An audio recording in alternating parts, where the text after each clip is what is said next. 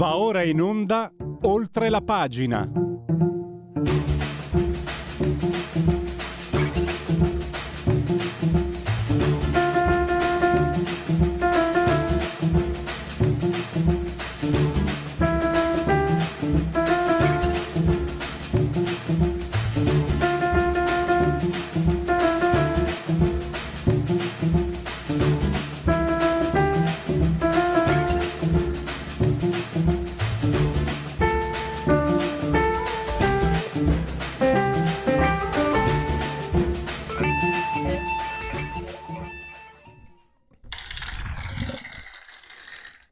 Applausi tanto per cominciare dedica ehi stanno esagerando qui. Ci si allarga. Tanto per cominciare dedicati a questa amatissima sigla di oltre la pagina. Allora eccoci qua. Qualche problemino tecnico. Eh, ma sono io che sono si diceva un tempo caro mio giovane dottor Federico Borsari saldamente sulla torre di comando e regia tecnica impedito, non so se funzioni ancora, eh, imbranato ma impedito era più gergale. Allora, veniamo seriamente invece ai temi che tratteremo. Tra poco politica in senso proprio succo di politica con Pietro De Leo. Parleremo della violenza dei radical chic.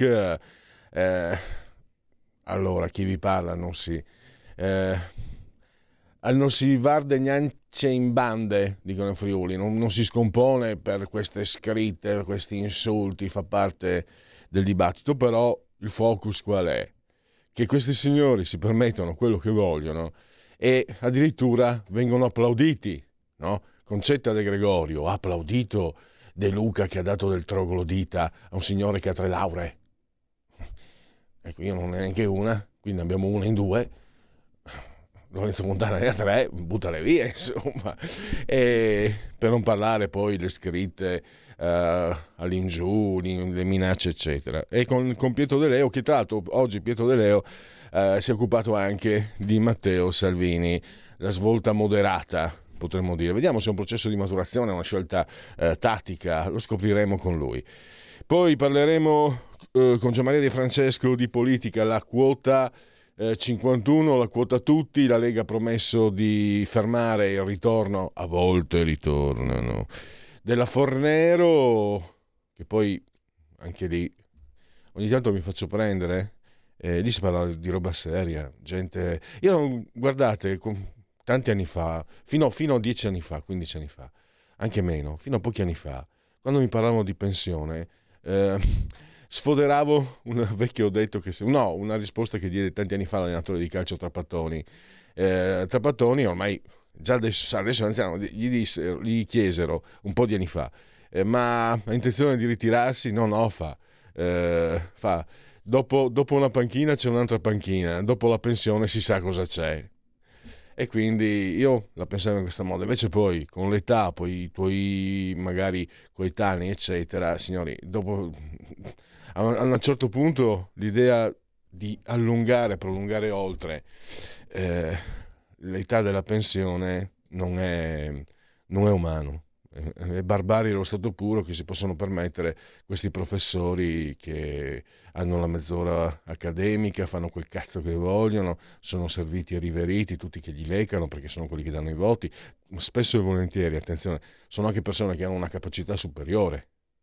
Almeno io mi ricordo esperienza di passaggio a Ca' Foscari, ce n'erano certi che era meglio eh, che andassero veramente, no, a zappare la terra bisogna saper lavorare, che andassero, e altri che invece sinceramente dicevi questa è una marcia superiore, però questo non ti giustifica eh, nel fare quello che ha fatto Fornero. E poi con Matteo Fais eh, andiamo a riparlare eh, di l'ultima opera, un'opera postuma di Vitaliano Trevisan, scrittore vicentino, molto interessanti le osservazioni di Matteo Faes sul detonatore. Saltiamo i convenevoli formulaici perché abbiamo già in linea Pietro De Leo, informissima. Ciao Pietro, eh, libero. Buongiorno. Libero e il tempo potete leggere a livello nazionale. E oggi tra l'altro ti sei occupato anche della svolta, diciamo, moderata di Salvini. Io eh, ieri ci siamo sentiti e parliamo assolutamente, te ne sei occupato nei giorni scorsi, di questo attacco no, dei radical chic che sì. allora, cioè, se lo fai tu ti massacrano, se lo fanno loro si applaudono a vicenda.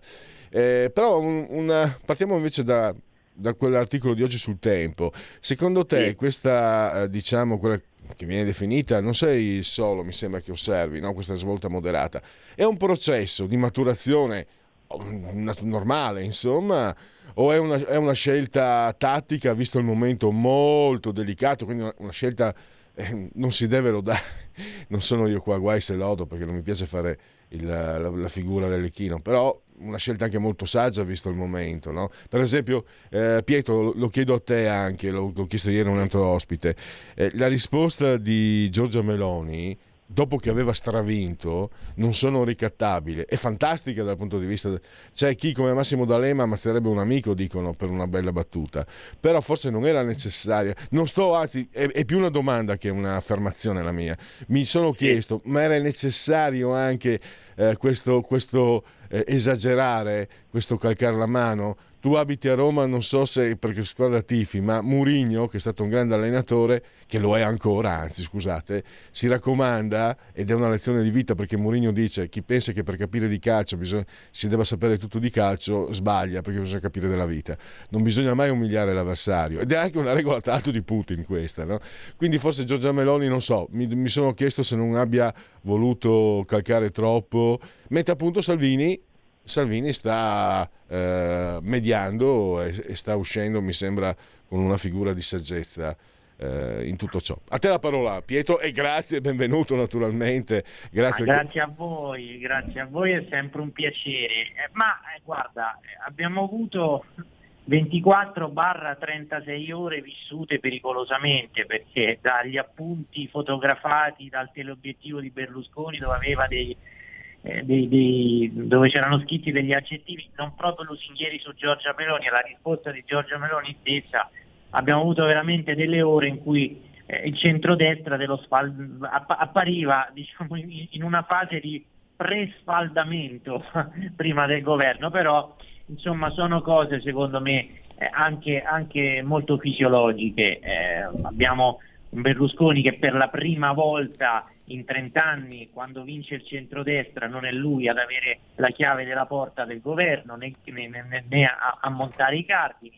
Eh, c'è eh, Giorgia Meloni che è una leader giovane, quindi magari eh, per qualche aspetto diciamo, ha una maggiore intensità delle reazioni.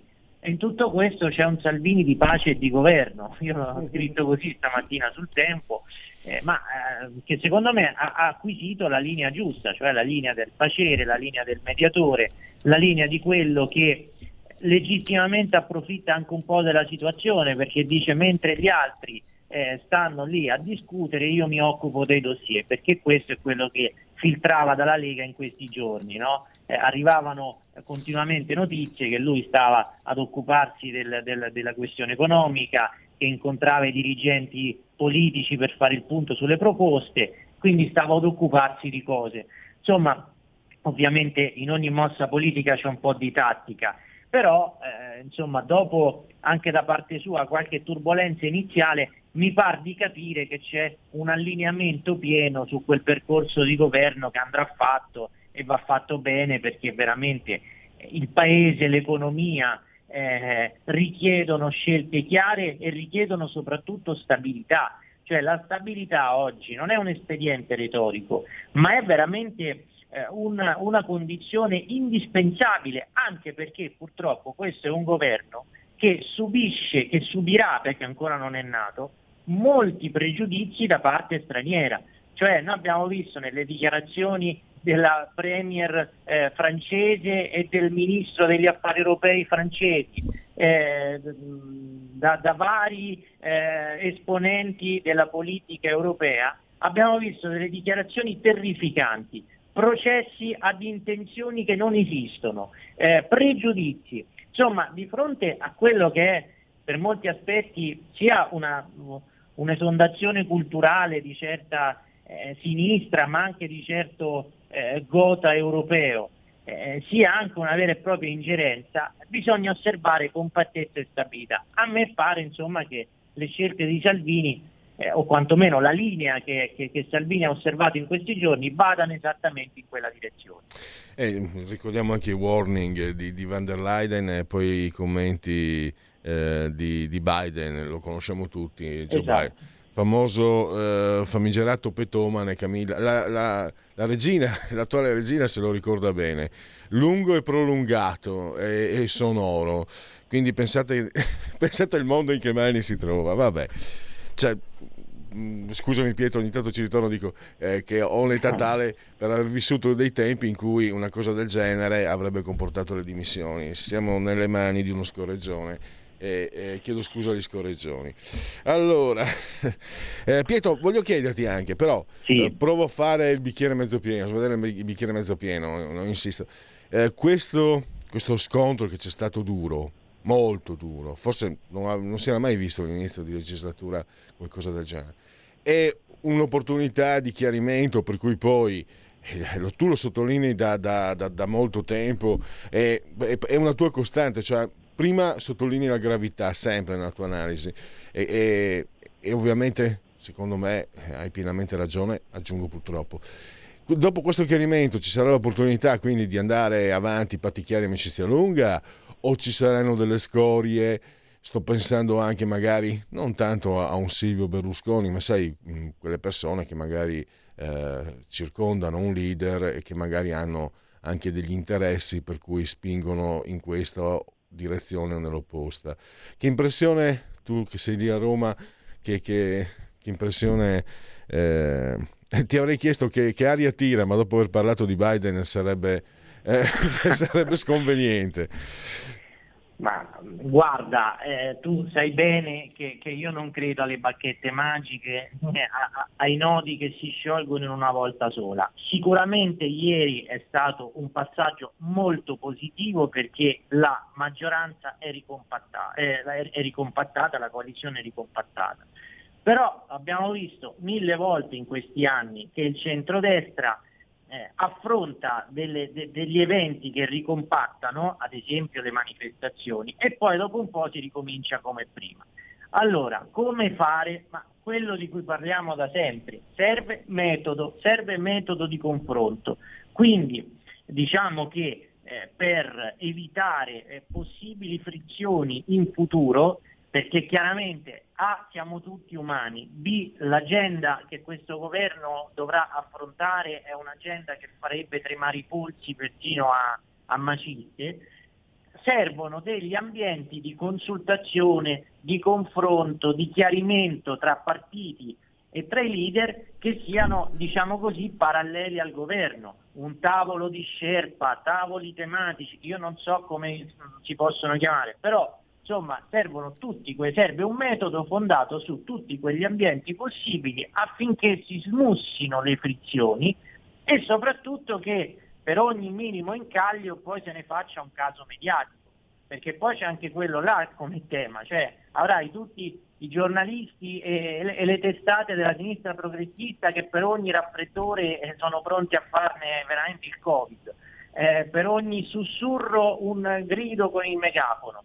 Quindi servirà molto, molto metodo di confronto e soprattutto molta, molta attenzione nei toni che si usano. Una volta che si individua questo percorso, secondo me un buon 60% dei rischi comunque di fratture, di incidenti, di, bracci, di, di, di duelli a braccio di ferro che possono andare oltre il limite del consentito si riducono. Anche perché, eh, Pietro, credo no, che mh, gli, noi elettori di centrodestra eh, eh, magari possiamo anche accettare che le cose non vengano risolte perché i problemi sono enormi, ma probabilmente l'elettore non accetterebbe più certe sceneggiate, certi teatrini e credo che, sì, le, sì, e credo che a eventuali prossime elezioni andrà a votare se non quinto e sarà tutto quello di sinistra. E a proposito, allora, tu hai anche ricordato, e quindi introduciamo l'argomento che doveva essere quello iniziale, te ne sei occupato ieri, i, i Radical sì. Chic. Certo, è uno spettacolo che, che si ripete ogni volta. E però forse è meglio non farci l'abitudine e io partirei anche da questo. Eh, non si potrebbe anche ricordare questi signori che il centrodestra, compresi i post-fascisti, sono andati al governo nel 94, nel 2001, nel 2008 e che quindi eh, e non è successo niente, non vedo non vedo leggi razziali, guai, cioè, sarebbe, eh, non, non, non, vedo Orbace, non vedo Passo dell'Oca, non vedo francamente mh, mm, situazioni... Vedo, cioè, e poi ci sono anche le cifre che io adesso colpevolmente non ho sotto mano, ma so, le ho lette, non posso ricordare la memoria. Comunque l'Italia è il paese forse dove ci sono meno, meno episodi di razzismo e di intolleranza sessuale e razziale. Quindi questo non vuol dire che le cose vadano bene, non vuol dire che eh, ci sono tutti santi, non vuol dire che ci siano teste di cazzo. Eh, teste di cazzo che, che prendono in giro magari o che insultano una persona per colore della pelle è una cosa, una cosa che, non, che non, è una cosa da vigliacchi, no? perché se tu insulti uno, discrimini uno magari per una situazione economica, questa persona può in qualche modo eh, ribaltare la situazione. Se lo insulti per il colore della pelle, colpo, cioè, gliene, gli fai una colpa inemendabile. Quindi sei un vile, sei, un, sei, un, sei una persona che mi fa anche eh, mi fa schifo, perché se ti comporti così vuol dire che tu sei veramente un gran vigliacco e se sei un gran vigliacco puoi essere capace di fare qualsiasi gesto alle mie spalle. Quindi chi è, ecco, perché a me per quello che mi è possibile, mi piace anche spiegarmi, cercare di capire, mi spiego me stesso, no? perché il razzismo non è una cosa brutta e cattiva perché ce lo dicono gli altri, ma perché ci sono delle ragioni logiche che ci spiegano che un razzista può essere pericoloso. Se invece tu ti scopri razzista, tu che mi ascolti, non tu Pietro ovviamente, se uno che mi ascolta si scopre razzista, beh, eh, sappia che io preferirei non averlo alle spalle e se possibile nemmeno averlo davanti. Comunque ecco, dicevo, eh, ricordando questo, 94, 2001 e 2008, eh, perché come mai non basta questo per togliere un po' di argomenti, anche magari a far emergere anche quelle diciamo quella parte chiamiamola moderata eh, più seria che, sa- sarebbe, che c'è nel centro-sinistra che sarebbe disposta comunque a un dibattito a un confronto. Eh, se non sbaglio mi sembra tu l'hai intervistato eh, parlato no? se non sbaglio sì, ieri sì, eh, l'ho intervistato io sul libero esatto ecco lui ha detto una frase fantastica che io condivido cioè non importa quello che condivido io, ha detto c'è una, un, allora, questo eh, antifascismo ideologico e strumentale, pieno di slogan che sono buoni per tutte le stagioni, ma c'è anche un antifascismo storico serio.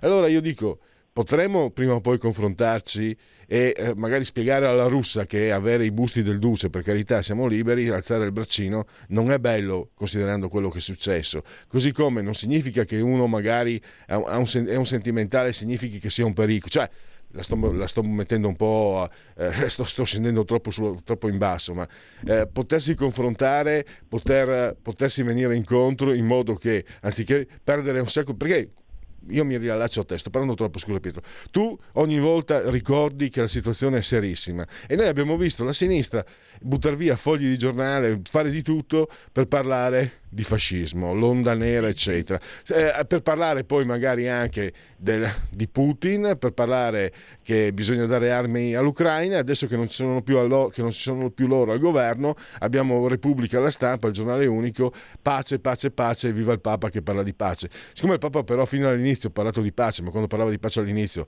non se lo sono filato nemmeno di striscio, abbiamo capito come si comportano. Scusa, ti ho portato via spazio. No, no, no, ma, ma è doveroso. Eh ci mancherebbe, hai fatto un ragionamento logico e, e condivisibile. Allora parto dalla tua domanda, nel senso fino a quando eh, questo dovremmo confrontarci con questi che, che, parlano così, che ogni volta oppongono eh, l'allarme del fascismo, della contrazione dei diritti. Ma fin quando gli elettori non li bastoneranno, non li puniranno definitivamente e capiranno che è un tema che non funziona più. Ma io direi che ci stiamo arrivando perché tutte le volte, ad ogni campagna elettorale in cui loro eh, oppongono sempre questo tema, vengono sempre puniti. Allora, lo abbiamo visto nel 2018, eh, anche lì si parlava di onda nera, eh, di pericolo, eh, no, eh, c'erano queste tesi apocalittiche e sono stati puniti.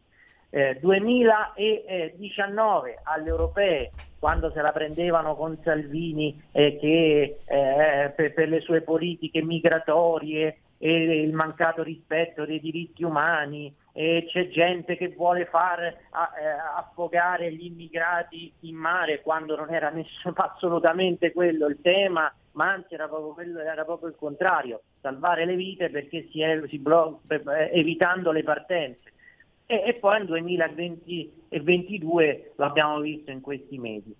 Eh, purtroppo loro hanno questa, eh, questa, questa gene, quasi genetica, eh, questo genetico impulso, istinto a parlare di questi temi che però eh, a sollevare incubi che non esistono e poi mi riallaccio all'intervista fatta con Parlato, anche con un mancato rispetto eh, dei drammi della storia, perché appunto un conto è l'antifascismo storico, che era una cosa seria, perché si basava su sofferenze vere della gente, su una repressione vera, un conto è l'antifascismo ideologico, che è una barzelletta che si basa su fantasmi ehm, che non esistono, ipotesi irreali, eh, fantasie e speculazioni. Eh, insomma, la sinistra deve capire un po' quel che deve fare da grande, perché insomma, per 30 anni ha provato, dopo la caduta del muro, è andata avanti con il politicamente corretto e la criminalizzazione dell'avversario. La maggior parte delle volte non è riuscito questo gioco, qualche volta sì perché un paio di volte le elezioni le hanno vinte, nel 2006 peraltro anche con un certo margine di dubbio. Comunque, eh, però d'ora in poi questo gioco non funziona più. Cioè oggi noi troviamo di fronte a una riscrittura della globalizzazione. Ci siamo resi conto che la forma eh, data dalle scelte sovranazionali all'economia non regge più. Dobbiamo riportare le produzioni in Italia e in Occidente perché stanno tutte in Cina. E tu pensi che ancora si può andare a una sinistra che deve affrontare di fronte al quadro delle disuguaglianze può andare ancora avanti a vedere se la russa ha la figurina del duce dentro casa? Io direi proprio di no, però evidentemente eh, questa è la strada più facile rispetto ad una seria riscrittura programmatica e quindi insisteranno su quello. Però se, se, ci riferiamo al PD, già lo vediamo c'è, che c'è chi gli sta fregando il posto, perché Conte che, di cui io non condivido nulla, però di queste cose non parla o parla molto meno, eh, sta avendo una quota di consenso non trascurabile. Mm. Loro sono ancora abitati su, su questi incubi, sull'insulto alla russa, l'insulto a Fontana, con tutti gli intellettuali, gli intellettuali invece di fare il loro mestiere, cioè dare idee, dare un orizzonte e spesso anche pungere i riferimenti della loro parte quando c'è bisogno, si accodano e quindi c'è questo cortocircuito sgradevole, doppio moralista, ehm, ideologico, che non fa bene alla democrazia, non fa bene neanche al quadro sociale, perché poi, e qui chiudo, quando tu hai una situazione come quella attuale non facile sul piano economico, se tu ti metti a gettare benzina sul fuoco su cose che non esistono, e poi peggiori proprio tutto il quadro generale del confronto e aumenti anche se vogliamo, i rischi eh, di qualche degenerazione. Certo. Siamo in chiusura, eh, ecco io stavo pensando mentre parlavi, beh tutto sommato dal 94 che facendo così gli va bene, ma tu secondo me hai, hai mh, mm, esposto il, il, nome magico, i 5 Stelle, hanno, hanno i rivali possiamo dire a sinistra, cosa che, la, sì. cosa che il, il, PC non ha mai tollerato e, e, sono rivali che hanno quasi gli stessi voti, quindi non, si, non vengono via con, po, con, poco. Pietro, purtroppo abbiamo terminato il termine, Pietro De Leo lo leggete ogni giorno sia su Libero che sul Tempo. Grazie di tutto e a risentirci a presto. Benissimo, ciao. C'è un equilibrio tra tutte le cose. Luce e ombra. Bene e male. Non ci saranno più regole. Il popolo si sta sollevando. Se quell'equilibrio viene turbato, l'universo lo corregge. Ogni sabato, ore 16. Ogni domenica, ore 14. Il grande cinema Movie Time con Vincent. Il mondo ha di nuovo bisogno di te, della tua magia. l'intrattenimento, l'azione, l'avventura. Movie Time, la magia del cinema. Dentro l'ignoto. Quella è la destinazione. Radio Libertà, vi aspettiamo. Direi che siamo alla resa dei conti. Stai ascoltando Radio Libertà. la tua voce libera, senza filtri né censura. La tua radio.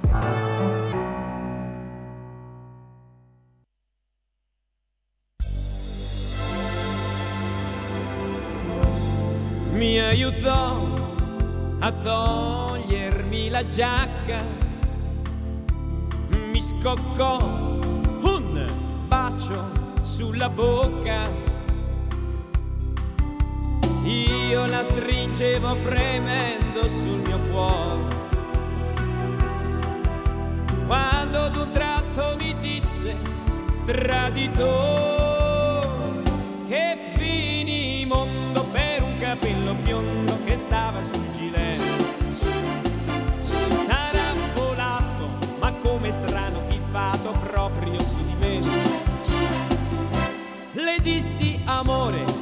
sul mio onore, non ti potrei tradire. Ma lei rispose non creda a queste cose perché tu sei mentire.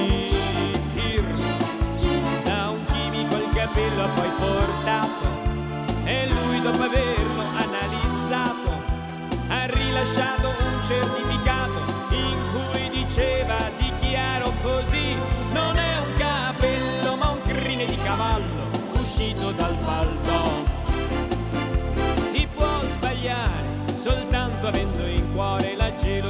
d'amor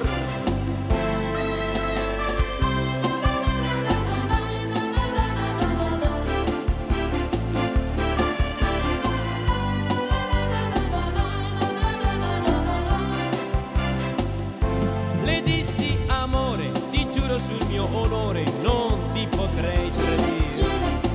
Ma lei rispose non creda a queste cose, perché tu sai mentire.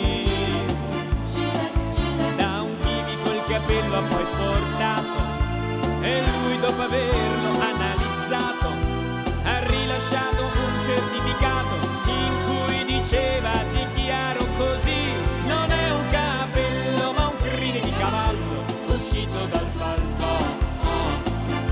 Si può sbagliare soltanto avendo in cuore la gelosia d'amor.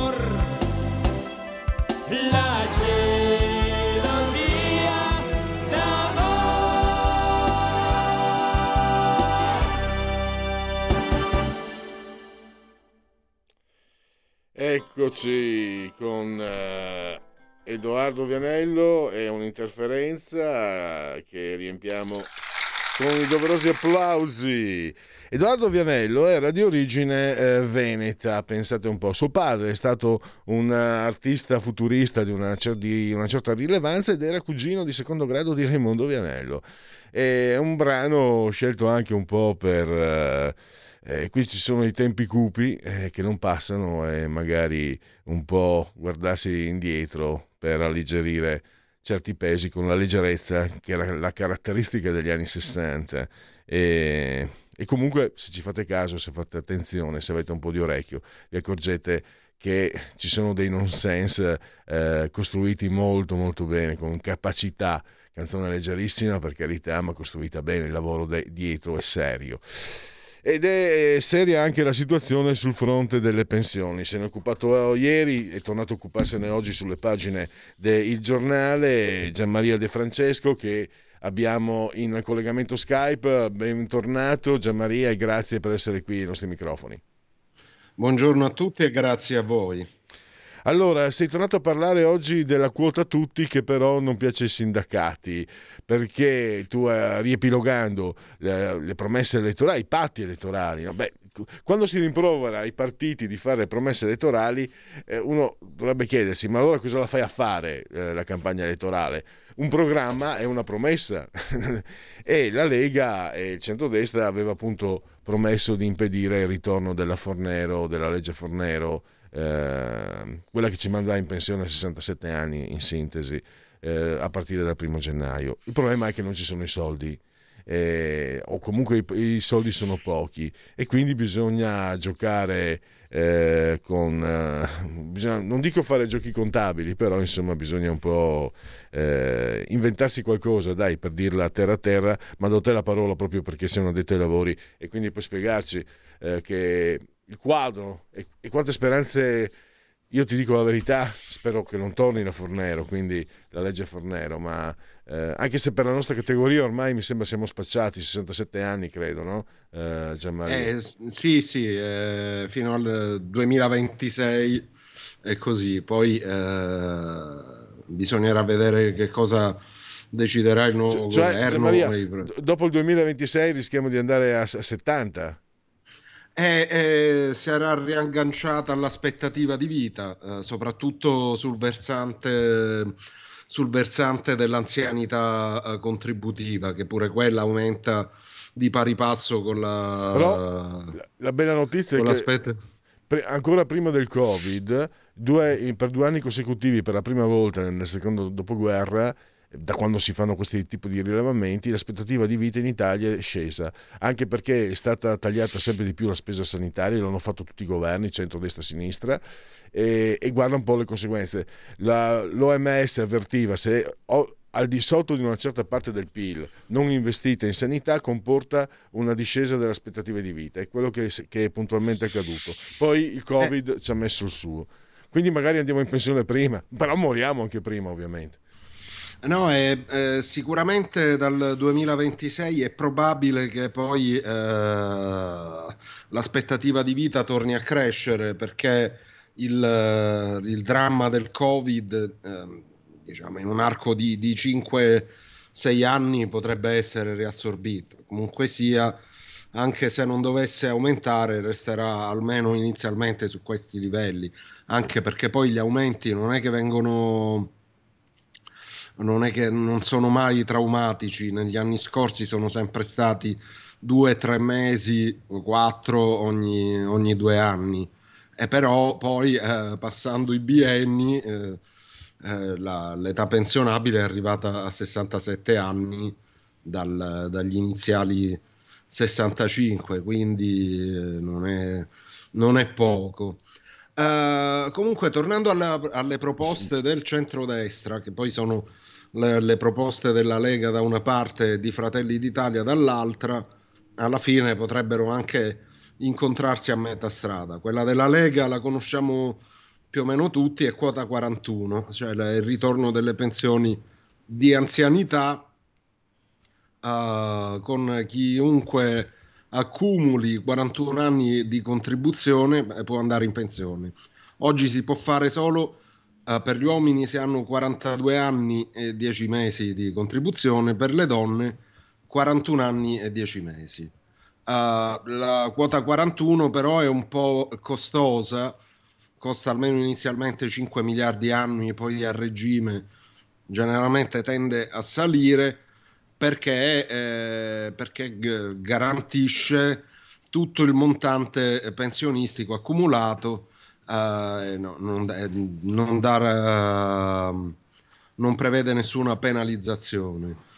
La proposta di, di Fratelli d'Italia invece è la, la, cosiddetta opzione tutti, ma poi bisogna vedere se sarà fatta sul modello di opzione donna, cioè quale uh, si va in pensione con 35 anni di contributi. le donne oggi lo possono fare a 58 anni se sono lavoratrici dipendenti a 59 se sono lavoratrici autonome, se hanno accumulato 35 anni di contribuzione, possono andare in pensione, prenderanno l'assegno totalmente retributivo. Questo significa che se si è iniziato a lavorare presto e quindi si hanno insomma un bel po' di anni eh, di eh, contributi prima del 1995, anzi prima del 1996 perché dal 1 gennaio 96 è entrata in vigore la riforma Dini, per cui i trattamenti sono tutti con- calcolati sui contributi versati e non più sulle retribuzioni. Insomma, queste eh, donne che oggi vanno in pensione scegliendo opzione donna eh, fron- fondamentalmente perdono la parte di eh, eh, montante previdenziale accumulato fino al 31 dicembre 95. Questo può risultare molto penalizzante. Per, però opzione donna fondamentalmente si può dire eh, viene rinnovata ogni anno ma ha un costo eh, irrisorio anche perché eh, poche donne sostanzialmente lo, lo, scelgono. Siamo sempre nell'ordine delle centinaia di migliaia ma a volte anche meno in ragione della penalizzazione. E eh, proprio perché insomma eh, dopo che uno ha lavorato 35 anni avere quel taglio soprattutto se si è anziani mol, eh, nel senso del, dell'aver cominciato a lavorare eh, molto prima del, del 96 e mettere insieme le due proposte si può fare con una quota 41 eh, e poi con una soglia di età e poi facendola funzionare come hanno funzionato in questi anni quota 100 e quest'anno va a finire il, uh, il 31 dicembre quota 102 ossia il pensionamento anticipato per chi ha 64 anni e 38 uh, eh, di contributi. In questo caso quota 41 diventerebbe quota 101, quota 102, quota 103 ancora non è ancora non è, non è, il, è un dibattito ancora aperto però diciamo funzionando in questo modo quota 41 uh, eh, sarebbe come quota 100 costerebbe un po' di meno uh, rispetto a quei 5 miliardi annui eh, anche perché eh, sia per il requisito anagrafico sia per il fatto che comunque in quel caso uh, andare in pensione prima del raggiungimento dell'età pensionabile della pensione di vecchiaia comporterebbe una penalizzazione minima, ma pur sempre una penalizzazione. E eh, questa quota tutti eh, è stata la prima proposta di Mario Draghi in un confronto con i sindacati, eh, però ai sindacati, ai sindacati non piace, comporterebbe diciamo un andare in pensione eh, compatibile con un'età accettabile, ma però eh, avere dei tagli che, mh, soprattutto di questi tempi probabilmente eh, spaventano, non lo so. Ecco, co- cos'è questa quota 100? E, eh, scusa, quota tutti, quota tutti e perché i sindacati non ne vogliono sapere? È appunto, come dicevo, il discorso di opzione donna. Eh, si va in pensione se invece il, come dicevo, se, se c'è parecchia contribuzione prima del 96 e si va in pensione uh, a 58-59 anni. Quando ne mancano 8 uh, eh, diciamo uh, se, con 35 anni di, di, contributi. Se va in pensione a 58 anni vuol dire che mh, mm, rispetto agli attuali requisiti della legge Fornero mancherebbero 7 anni di contribuzione perché poi è chiaro che i 67 anni se uno ha 50, 58, 59, ne ha 35 di contributi, uh, può anche evitare di, di, aspettare il compimento dei 67 per pensionarsi. Quindi va a perdere 7 anni di contribuzione in più, l'assegno va, viene ricalcolato interamente sul contributivo. Questo vuol dire che se mancano 7 anni e si perde fino al 30%, Uh, se ne mancano 4, 5, 3, si perde tra il 15% e il 20%.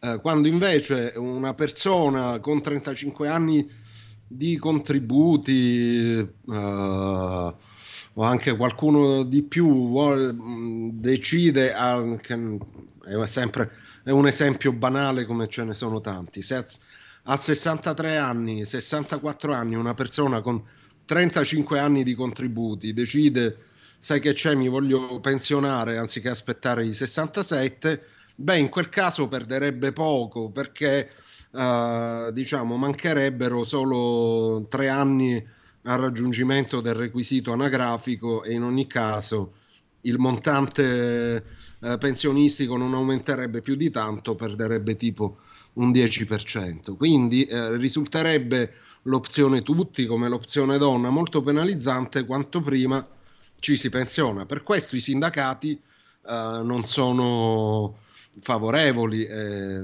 di sicuro la Lega uh, non è favorevole a una simile proposta perché è penalizzante quando ci si pensiona intorno ai 60 anni.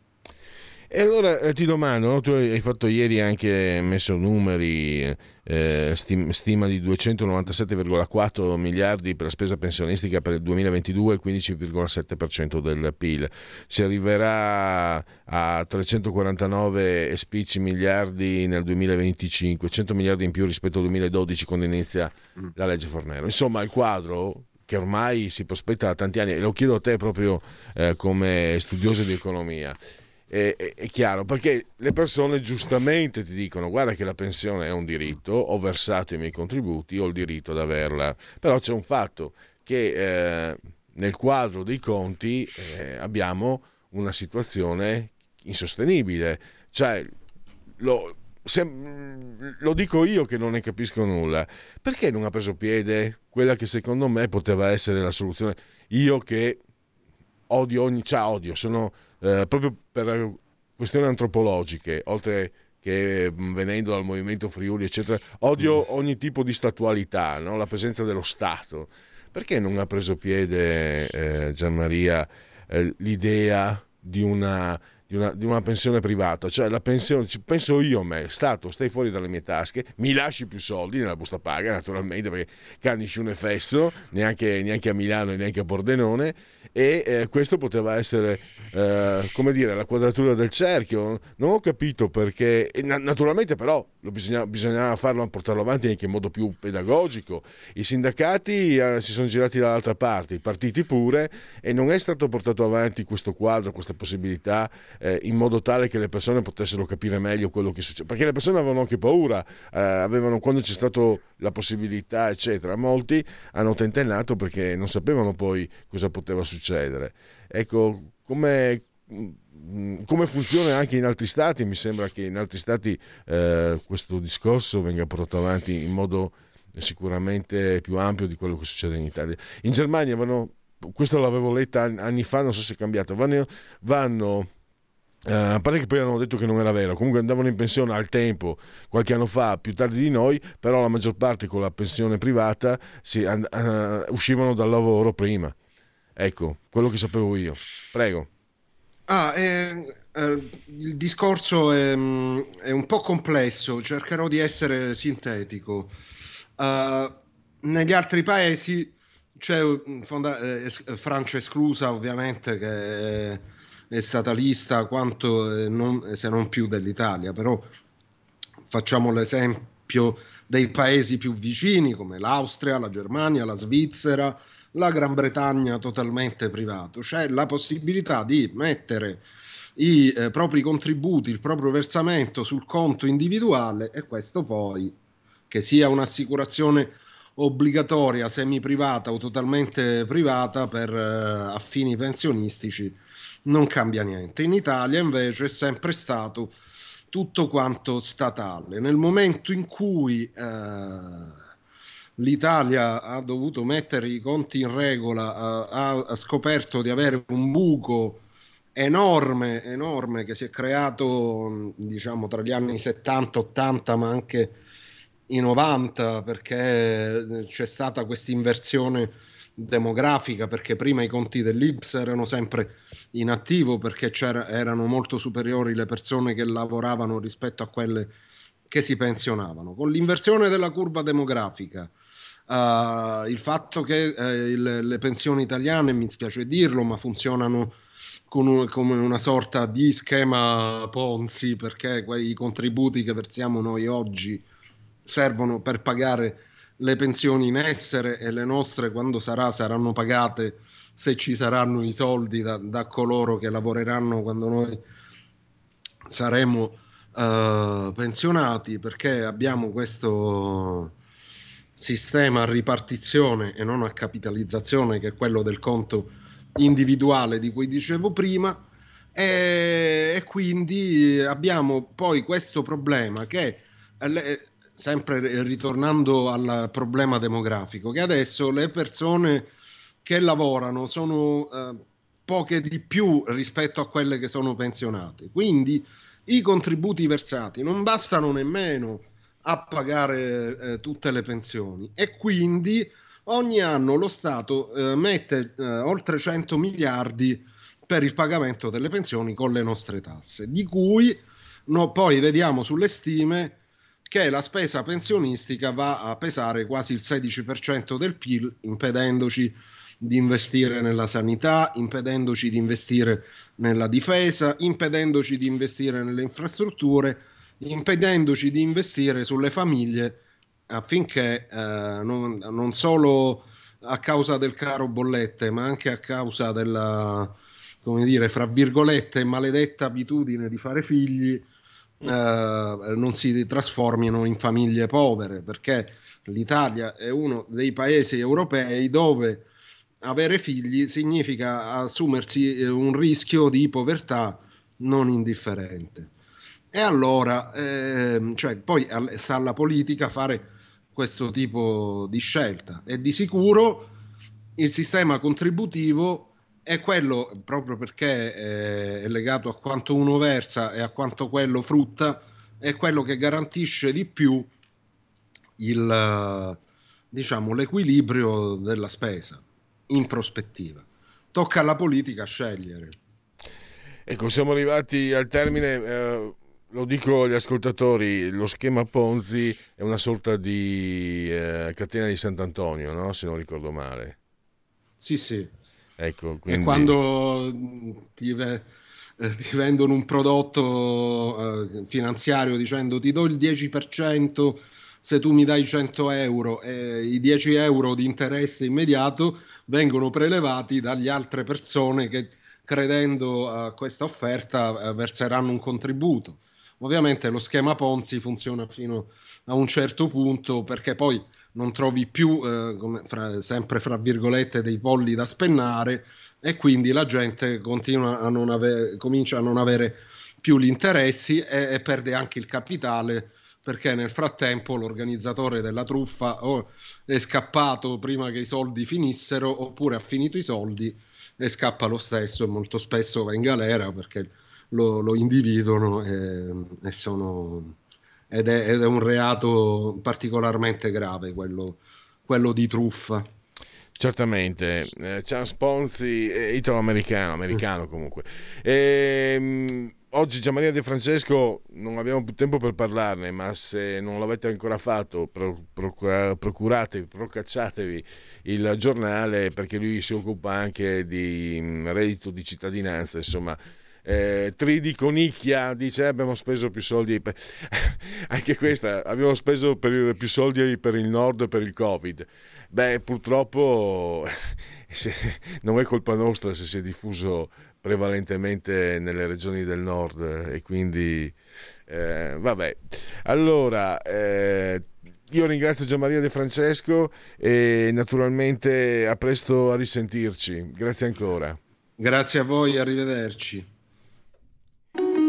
Segui la Lega è una trasmissione realizzata in convenzione con La Lega per Salvini Premier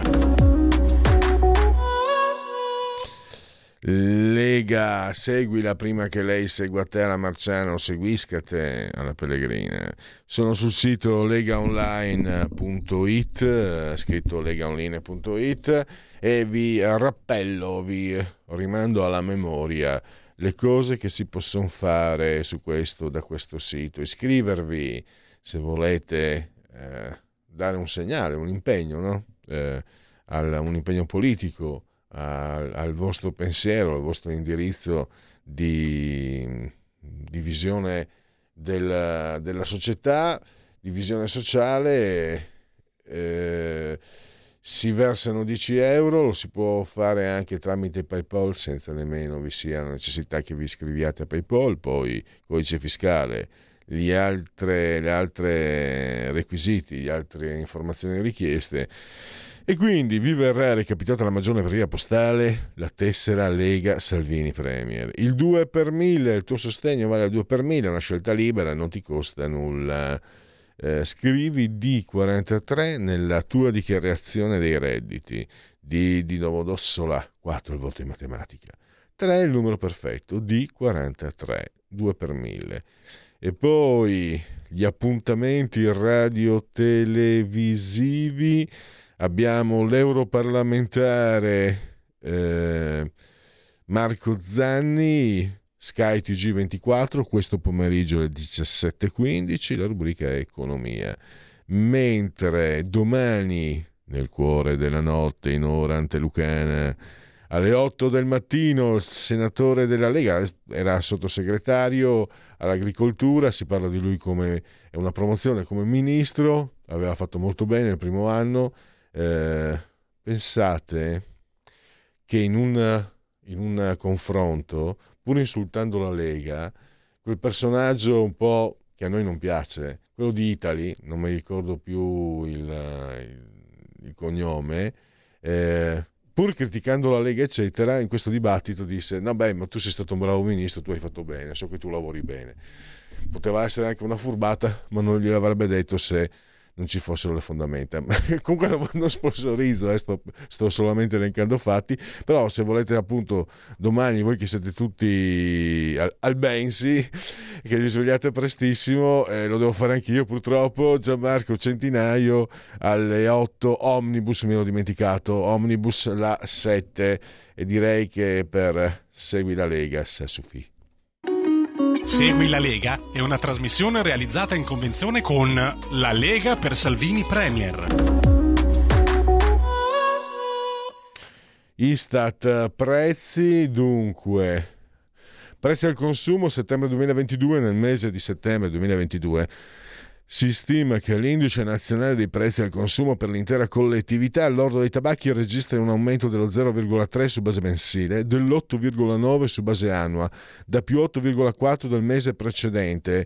L'ulteriore accelerazione dell'inflazione su base tendenziale si deve ai prezzi dei beni alimentari, dal 10 all'11, sia lavorati sia non lavorati, e a quelli dei servizi ricreativi, da più 4 a più 5 e, e, e decimali eh, pur rallentando di poco, continuano a crescere in misura molto ampia i prezzi dei beni energetici, da più 44,9 di agosto a più 44,5, eh, sia regolamentati che non regolamentati.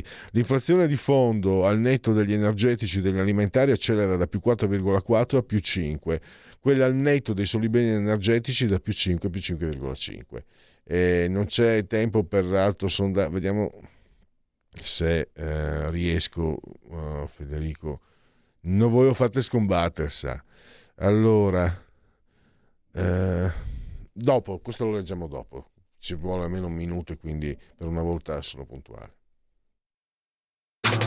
Stai ascoltando Radio Libertà. La tua voce libera, senza filtri né censura. La tua radio.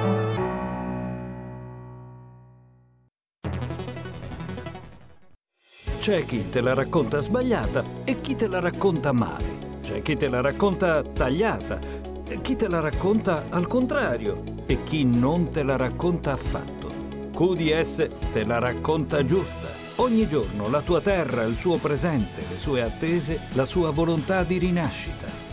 Leggi, abbonati, scegli il quotidiano di Sicilia. L'informazione giusta per crescere insieme.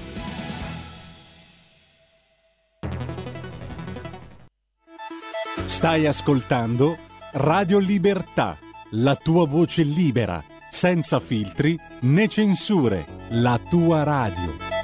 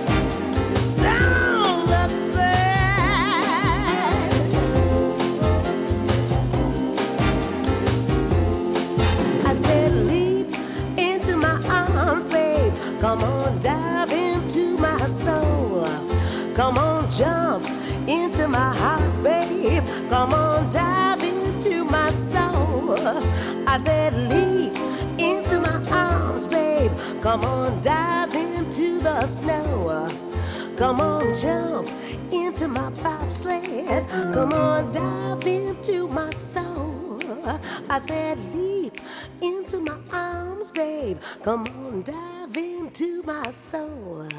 Come on, jump into my heart, babe. Come on, dive in my soul.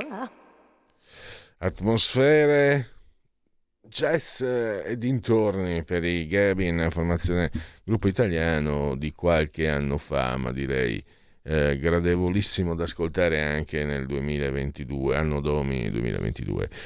E vediamo se è gradevole da leggere uno scrittore del quale abbiamo parlato in altre occasioni, è scomparso, si è tolto la vita.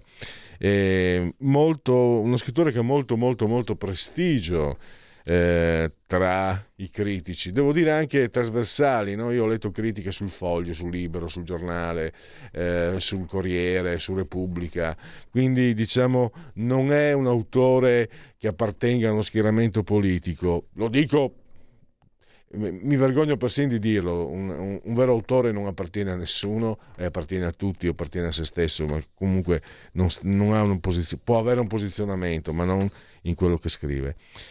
E Vitaliano Trevisan, è uscito postumo una, una specie adesso ci spiega Matteo Fais eh, come lo considera perché eh, dice non è un diario, non è un romanzo, eh, quasi una confessione no, di questa passione eh, per, ehm, per, le peripatetiche, cioè andava a puttane.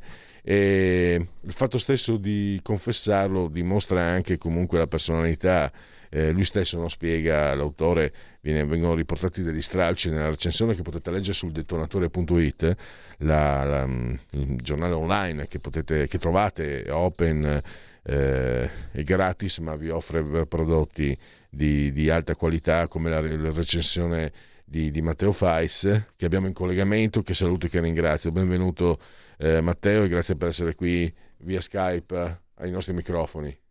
Buongiorno, buongiorno a tutti. Però Matteo mi è piaciuto anche perché, come sempre, lui poi eh, prima inizia con l'operazione chirurgica precisa e poi va dritto al cuore. E, mh, mm, io parto dalla fine e sai cosa c'è? Che ho avuto l'impressione, non conosco, ho letto solo qualcosa, qualcosa neanche libri interi delle parti di Vitaliano eh, Trevisan, però come ti spiegavo c'è anche quel testo che, che insegna a capire di, un, di, uno scrittore senza averlo letto.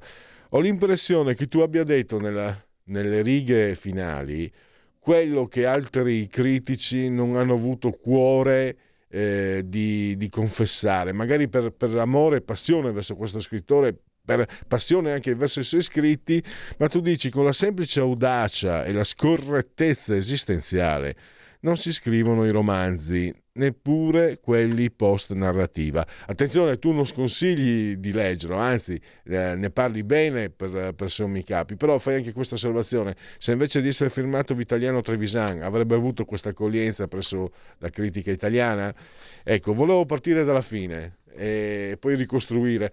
Eh, per te chi è questo? Come, come, ti sei, come ti immagini, come nella tua costruzione culturale, eh, come disegneresti Vitaliano Trevisan, eh, lo ricordiamo, scrittore vicentino, che è scomparso appunto l'estate scorsa?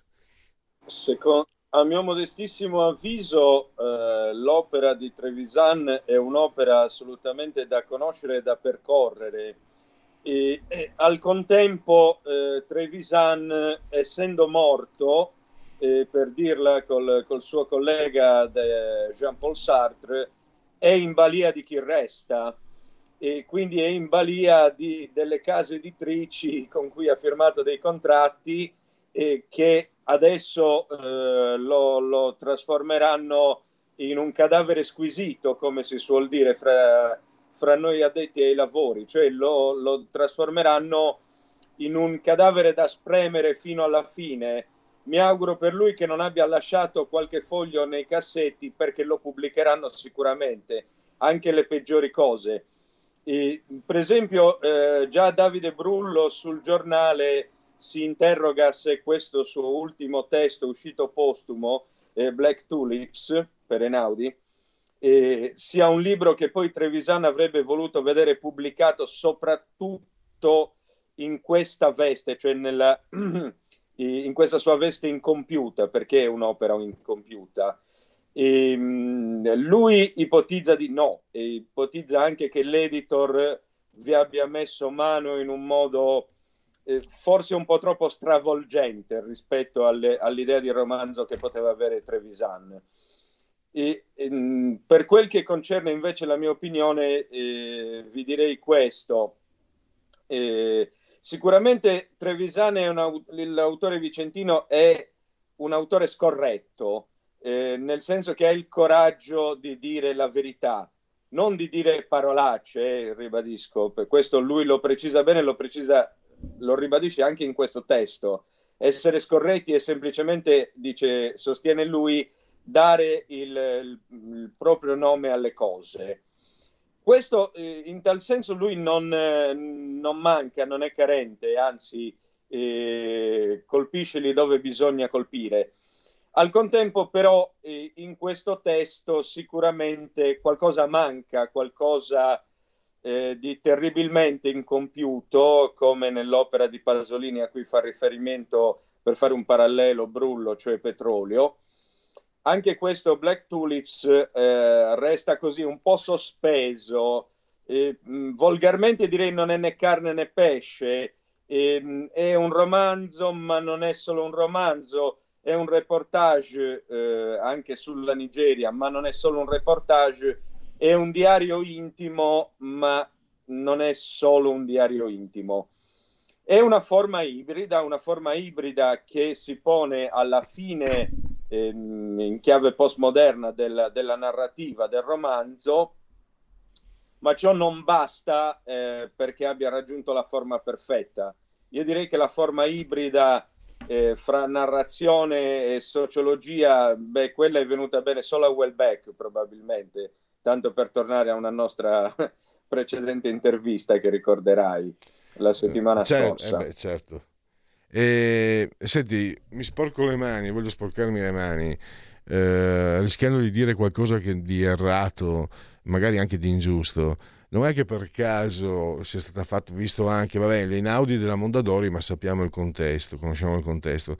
Sia stata fatta questa scelta perché è un tema molto mm, molto politicamente corretto, si parla di prostituzione, si parla di immigrate, eh, anche se poi lui e tu eh, ripoti che lui insomma dice no, guardate che la maggior parte di queste ragazze sono venute sapendo quello che eh, andavano a fare e la maggior parte lo fa con, con spirito imprenditoriale, si, si, prostituiscono per due o tre anni e poi diciamo eh, fanno altro. Ecco, tu hai avuto il sospetto eh, leggendo questo libro che magari sia stato scelto. Beh, beh, insomma, ho detto sporcarmi le mani, però non è un mistero che tutti quanti fanno, lavorano per i soldi. Quindi, se un, un non, non, un editor, se un direttore di, mm, di, di dell'Inaudi dice signori eh, cosa ha fatto eh, Trevisan uno scrittore che va molto insomma che funziona molto? Ha fatto una cosa su questo. Ah bene allora fa- pubblichiamola perché il nostro pubblico ama eh, sentir parlare di immigrazione di temi che lo fanno sentire quanto sem- che lo fanno sentire particolarmente antifascista e antirazzista, perché poi alla fine il cuore di molti personaggi che, che stanno da, da, quella parte è, è, proprio quello, è quello di sentirsi diversi dagli altri brutti, sporchi e cattivi. Vabbè, sono andato, oh, sono andato un po' per la tangente, però ecco, volevo chiederti questo, hai avuto questo sospetto o sono io un po' esagero, insomma? Ma guarda, eh, fugherei questo sospetto per un unico e semplicissimo motivo. In realtà Trevisan è uno di quegli autori rarissimi, sottolineo due volte con l'evidenziatore e con la penna rossa, è uno di quegli autori, dicevo, rarissimi che trattano di temi di cui non si capisce perché, pur essendo presentissimi nel dibattito pubblico e pur essendo profondamente sentiti dall'opinione pubblica nella, nella vita reale, non vengono quasi mai affrontati dagli autori. E basti prendere un testo come Works, dove lui descrive i, lavori, i lavoracci che ha dovuto, eh, come dire, affrontare nella sua vita per sostentarsi prima di diventare uno scrittore di campar di quello. Lui, lui lo racconta, non lo fa quasi nessuno. Se tu vai a vedere eh, tutte le, le ultime uscite, non, non, c'è quasi mai un precario nella letteratura italiana. Il primo fu eh, Walter Verra, quello inventato da Giuseppe Culicchia. Per il resto non si è visto quasi più trattare questo tema del precariato, per dire, eppure è un tema, direi, decisamente diffuso e sentito. Pertanto non mi stupisce che Trevisan abbia avuto il coraggio, eh, quindi al di là della volontà della casa editrice di sfruttare il tema immigrazione, di parlare del, del tema della, delle prostitute, delle prostitute nigeriane per la strada. Oggi, proprio oggi, se tu vai a vedere anche sul sito del Corriere, c'è un'intervista a due ragazze in una comunità di Save the Children salvate dalla strada. Anche queste sostengono, ma lì non si sa quanto pilotate da Save the Children, di essere state semplicemente vittime della tratta. Vitaliano Trevisana ha il coraggio di dire invece un qualcosa che profondamente scorretto, cioè guardate che tutte le ragazze che io ho conosciuto per strada e a giudicare da, dalle storie raccontate devono essere un discreto numero, nessuna di queste eh, è mai stata vittima di una tratta. E casomai si sono trovati ad affrontare una situazione più grande di loro, più difficile di quanto si aspettassero, ma eh, sicuramente venivano qua in Italia sapendo che cosa le avrebbe aspettate, lo, fa- lo prendevano come un lavoro, dice lui, a termine, eh, che in due o tre anni avrebbe garantito loro un eh, sostanzioso capitale da poi po- riportare in Africa per costruire lì un'attività. Non so se sia vero, non so se sia falso, so sicuramente però dirti che questo è ciò che scrive Trevisan e lo scrive senza ombra di dubbio, cioè non è una mia interpretazione. Come Le l'hai parole trovato? sono più o meno queste. Eh, Matteo, come stilisticamente, no? perché ne parlavamo ieri, tu hai detto eh, non è un autore eh, che, che conosco profondamente. Io credo che Ulbeck eh, eh, gli fischino le orecchie ogni giorno perché io penso che tu ogni giorno parli di Ulbeck. Penso, penso che nemmeno Ulbeck conosca la sua opera come la conosci tu. Eh, ma in questo caso, ehm, che dal punto di vista stilistico, poi non so, forse io non sono un critico letterario, è un, esercizio magari un po' troppo banale e scontato, in comparazione con altri scrittori, con, con altri stili. Come lo collochi, eh, Vitaliano Trevisan, eh, Matteo?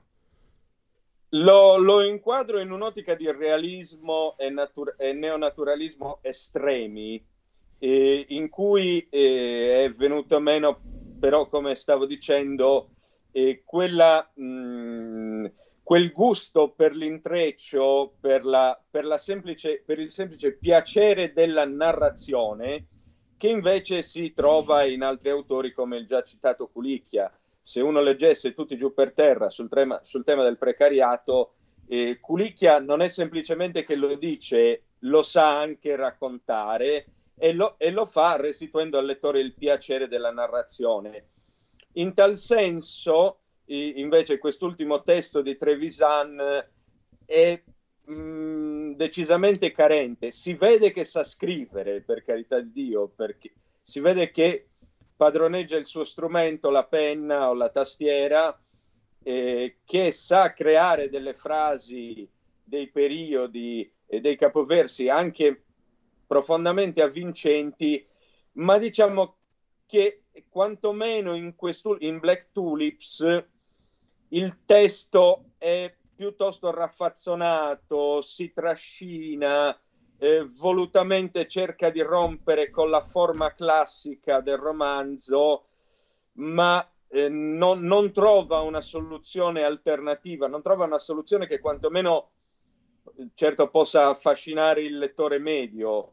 Io eh, l'ho letto perché eh, per dovere, un po' per dovere, un po' perché mi sembrava dovuto rendere omaggio alla, alla sua figura così coraggiosa, però effettivamente eh, questo, questo testo e questa sua forma ibrida eh, non convince fino in fondo, non trascina e lui stesso nello scrivere ha molti momenti di stallo in quest'opera, non, non riesce, non riesce a prendere fino in fondo il lettore. Poi, naturalmente, data l'originalità, stra- questa stramba originalità, perché dovrebbe essere molto più diffuso il tema, data questa stramba originalità, comunque sia, si- non può non attirare perché vuoi vedere come, come lo vive uno scrittore, cioè ecco, come dicevo invece, non alla fine, ma all'inizio dell'articolo, eh, l'argomento,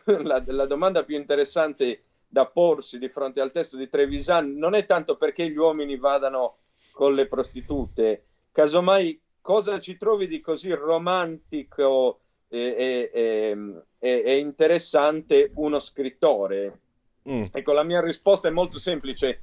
Trevisan, come tutti gli scrittori, è, è convinto di poter ricavare, e- ed effettivamente forse ci è riuscito da quel punto di vista, una grande lezione di vita dalla- dallo- dal dialogo, dal confronto con quelle anime eh, perdute, e perché alla fine questo è ciò che lui fa fonda- e descrive fondamentalmente nel, nel libro, non tanto interazioni sessuali di bucoschiana memoria, quanto entrare a che fa- ad- eh, avere a che fare con quel loro universo antropologico. Una di queste prostitute, che è quella con cui si confronta maggiormente, soprattutto nel viaggio in Nigeria, quando la ritrova, gli dice proprio questo nel suo be- Black English, you must see with your own eyes, cioè lo devi vedere tu con i tuoi occhi. Questa, questa è una, cioè la, la prostituta gli dà una grande lezione letteraria, racconta ciò che hai sperimentato tu in prima persona, non accontentarti di un racconto di seconda mano. Ecco, eh, in conclusione mi sembra che, allora, leggete eh, l'italiano Trevisan, ma c'è una lezione, eh, diffidiamo, diffidiamo di, degli scritti postumi, perché possono avere valore filologico, no? Eh, altrimenti si rischia. Devo dire, e, e, siamo alle conclusioni, Matteo, che... E diffidate sempre dei critici, ve lo dice un critico.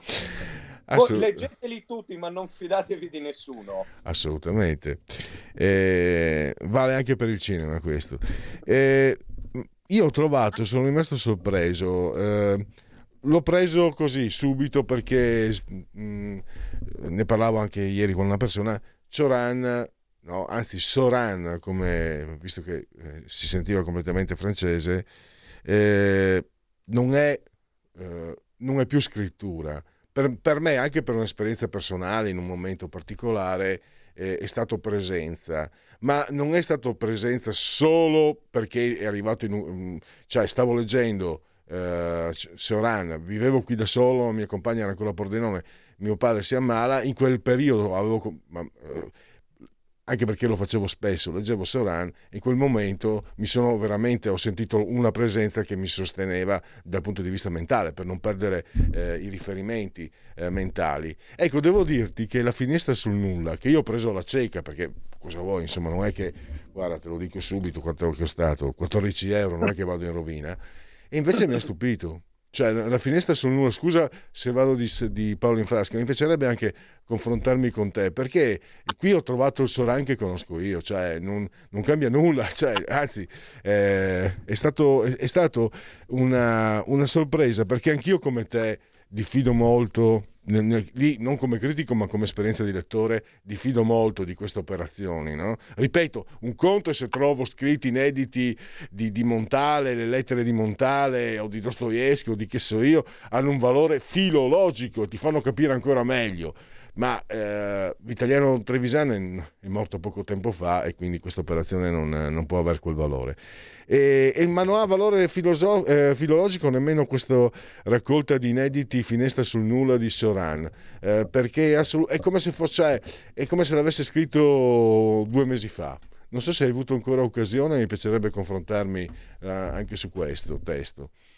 La, la, la, differenza fondamentale, vabbè, è che eh, Shoran eh, era, mh, mm, come dire, eh, Shoran sta all'aforisma eh, come il panettiere alla produzione eh, delle baguette, mi spiego, cioè ne sfornava in quantità industriale, quindi lì non è improbabile che lui eh, sia riuscito a a produrre talmente tanto da non, da non, poter mai essere fino in fondo pubblicato, per così dire. In tal senso è, è, è come, è come Simenon, cioè la, la, sua opera, noi stiamo, almeno in Italia, stiamo ancora continuando a scoprirla. Non, eh, non ci sarà probabilmente mai fine perché è, è un'opera industriale, mastodontica eh, un uomo che scriveva 70 pagine battute a macchina in un giorno, puoi immaginarti quanto potesse produrre in un'intera vita. Cioè. Al contrario, eh, Trevisan è sicuramente un autore molto più parco, eh, non fosse altro perché principalmente ha scritto romanzi che quindi necessitano di una, una quantità di tempo per essere sviluppati eh, molto, molto più sì, ampia. Matteo, sai cosa però? C'era il rischio, secondo me, che magari, eh, non è che Soran qualsiasi cosa toccasse fosse oro, avesse scritto delle cazzate e le avesse buttate nel, nel cassetto. Eh, a parte che forse no, Soran no, no, non può, non può, non può aver scritto. Soran andava, andava, letto anche quando scriveva la lista della spesa, secondo me. No, ho appena detto io una sciocchezza. Matteo, abbiamo esaurito lo spazio e il tempo. Eh, Matteo Fais, il detonatore, fate esplodere la banalità. Alla prossima e grazie ancora. Alla prossima, presto. Allora, velocissimamente, vigesimo settimo giorno di vendemmiaio, genetriaci, ricorrenze e commemorazioni. Eh, per tutti è un martedì, martedì 18 di ottobre, anno domini 20 e 22 2022. Eh, il barocco di Luca Giordano eh, e il figurativo napoletano come Giordano di Luca Postiglione, Norber- Norberto Bobbio, diffidate di un filosofo, chissà di sapere. Eh, I nostri diritti non sono altro che i doveri degli altri nei nostri confronti. Chuck Berry, Johnny B. Good, uh, Klaus Kinski, anzi Klaus Naksinski, ho capito perché Kinski, i registi ti saltano sulle spalle e ti succhiano il sangue. George Scott, che vinse Scott, George Scott, insomma, quattro nomination, un Oscar, eh, il generale Patton gli ha fatto vincere l'Oscar, per alcuni è la più grande interpretazione di tutti i tempi al cinema. Paolo Isotta, critico musicale, scrittore incredibile, ogni qualvolta eh, una cosa in Italia viene chiamata in inglese, io vedo la mano del cretino. Joe Act. Carlo Massarini, Mr. Fantasy, Martina Navratilova, 18 slam addirittura ha vinto, grandissima tennista. Thomas Heons, pugile di gran valore, eh, dai Welter ai medio massimi, otto volte campione del mondo. E chiudiamo con il jazz di Winton Marsalis. Eh, convenevoli formulaici per ricordarvi che siete sintonizzati in simultanea con Radio Libertà. Questa è oltre la pagina. Quando sono scoccate le 11.58, chi si abbona a Radio Libertà campa oltre cent'anni. Meditate, gente, meditate. Insieme al grande Federico, dottor Borsari, saldamente sul turno di comando e regia tecnica, entrambi siamo sospesi a 25 metri sopra il livello del mare. Temperatura temperature che ci raccontano di 23 gradi centigradi sopra lo zero interni, 20,9 esterni, 68% l'umidità, 1026,9 la pressione in millibar. L'abbraccio forte, forte, forte, signora Carmela, Clotilde e Angela. Ci seguono da loro dal canale 252 televisivo, ma siamo anche radiovisione, quindi potete anche vederci oltre che ascoltarci. Potete continuare ad auscultarci culati il raggio del suono digitale della Radio DAB oppure con i vostri cellulari, smartphone, iPhone, anche tablet, mini tablet, eh, iPad, mini iPad, grazie alle applicazioni Android dedicate, eh, Fire TV, Smart TV, Alexa, accendi Radio Libertà, passa per ne saremo riconoscenti il sito radiolibertà.net e anche la pagina Facebook. Vediamo uh, un uh, realizzato da GDC questo questo eh, sondaggio. Alla luce delle tensioni, lei sarebbe favorevole alla nascita di un governo di centrodestra senza Forza Italia? Sì, 11,3, no, 81. Alla luce delle tensioni, secondo lei Giorgia Meloni dovrebbe ricucire lo strappo 83,5, escludere Forza Italia 2,6, fare un governo solo con la Lega e appoggio esterno di Forza Italia 6,8 e che ne pensa dell'appello di Enrico Letta a tutte le forze di fare un'opposizione unitaria, favorevole 57 e contrario 43. Perfetto, arriva Sara Garino e quindi eh, ringrazio il grande Federico Torbossari, saldamente sotto il comando in regia tecnica e grazie a tutti per aver scelto anche oggi oltre la pagina di Radio Libertà. Buon proseguimento. Miau. Avete ascoltato oltre la pagina.